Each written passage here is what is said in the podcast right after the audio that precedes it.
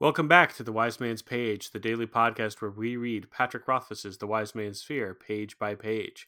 This is page 531. Have much, they'll probably just let me go. I'm a persuasive fellow, and I don't look like much of a threat. Dedan muttered something under his breath I was glad I couldn't hear. But what if, Hespe pressed, Marten's got a point. What if they take you back with them? That was something I hadn't figured out yet, but rather than end the evening on a sour note, I smiled my most confident smile. If they take me back to their camp, I should be able to kill them off myself without much trouble. I shrugged with exaggerated nonchalance. I'll meet you back at camp after the job is done. I thumped the ground beside me, grinning. I had intended it as a joke. Sure, Marten at least would chuckle at my flippant response but I'd underestimated how deep Vintish superstition tends to run, and my comment was met with an uncomfortable silence.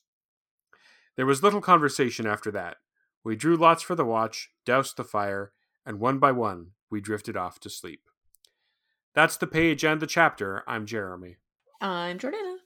I'm Nick. Jeremy, is it Vintish superstition or Vintic superstition? Uh, in my edition, it is Vintish. Same with me. Ah, in mine, which is the earliest edition, it's Vintic.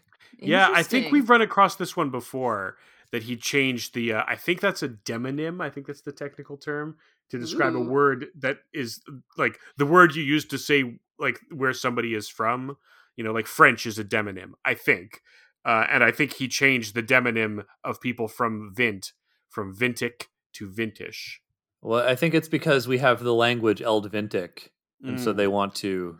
Uh, he wants to make a differentiate it. That would be my distinction. Yeah, I think you're right. Yes. Vintic sounds archaic.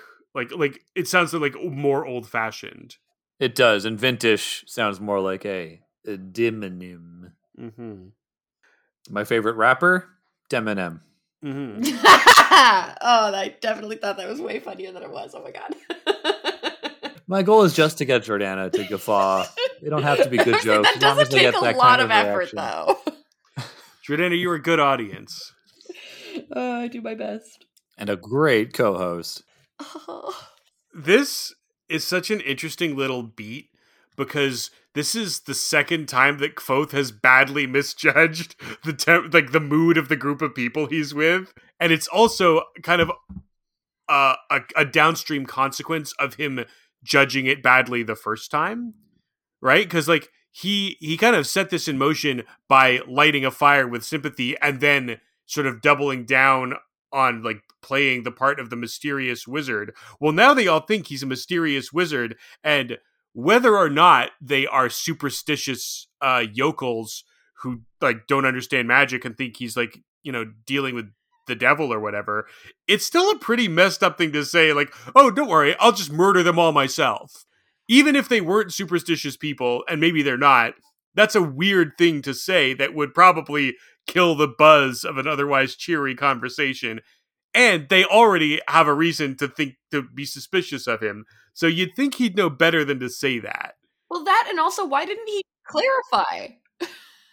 Well, this is the kind of bad joke I would have made when I was 13 and I was trying mm. to desperately get the approval of the room. Mm. But would Yes. you not have been like, guys, I was joking? Well, but he can't At- do When that. I was a teenager, no. Yeah, and also, yes. if fair. if he does that, then he loses face, right? Then, like, then he goes from a figure who they must respect or fear and follow the orders of to a figure who seems weak and uncertain and needing their approval, which weakens his position as their leader.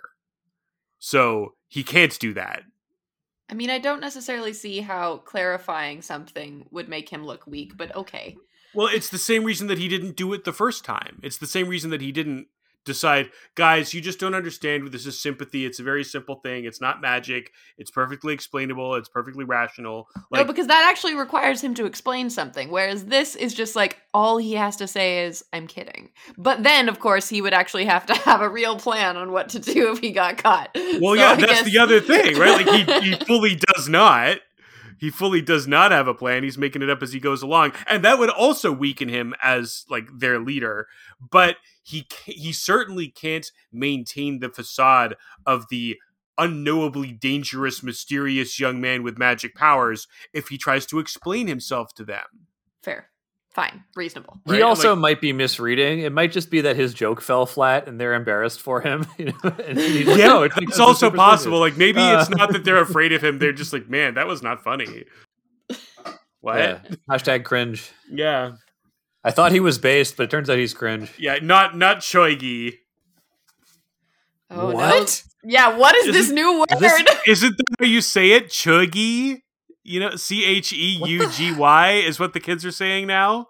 I have never heard of this. I am not up with the Yeah, hip that- stuff. That is even more online than I. That's that's too online for me. Well, and like this is the this is like the Rubicon that I simply cannot cross. Like this, even if it's not incorporated into my lexicon of everyday life, I understand words like yeet, based, cringe, but I don't understand choigi. Like I don't understand what it means. I don't understand how you say it. I don't understand how you use it. I don't know where it came from. And like this is this is me becoming, Becoming Principal old. Skinner in real time. This is me uh, being Grandpa Simpson, being like, one day, you know, it'll happen to you. Oh my god, it was coined in 2013? what Ch- Ch- Chugi? Yeah, it was it, it, it existed in 2013.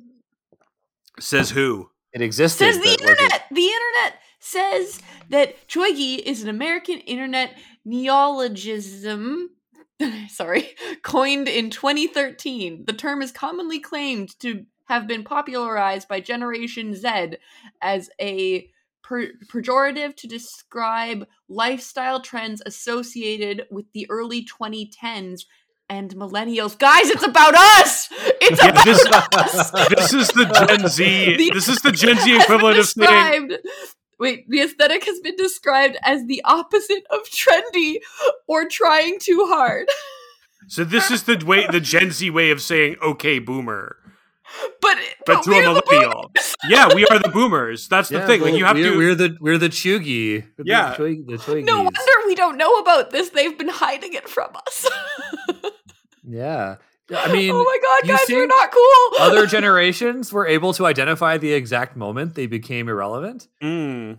Yeah, unclear. That's incredible because up until now I was based. I was Yeah, but now I you're was- cringe. man, yeah, but now I'm cringe. Yeah, now I'm Choi Choi Choigi. I can't even. I once it. was based, but now I'm cringe.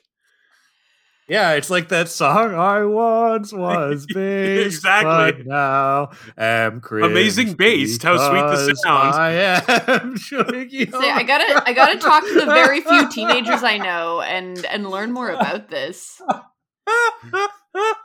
okay, Jordana, let's let's do a uh, let's do a survey. Yeah, We'll if we have any Gen Z and- listeners, tell Yeah, us. if you're tell us Gen about Z your experience. Z. Gen, Are- as everyone says, Gen Z. Let's let's. Call I up the refuse Gen to be Z colonized listeners. by American English. Uh,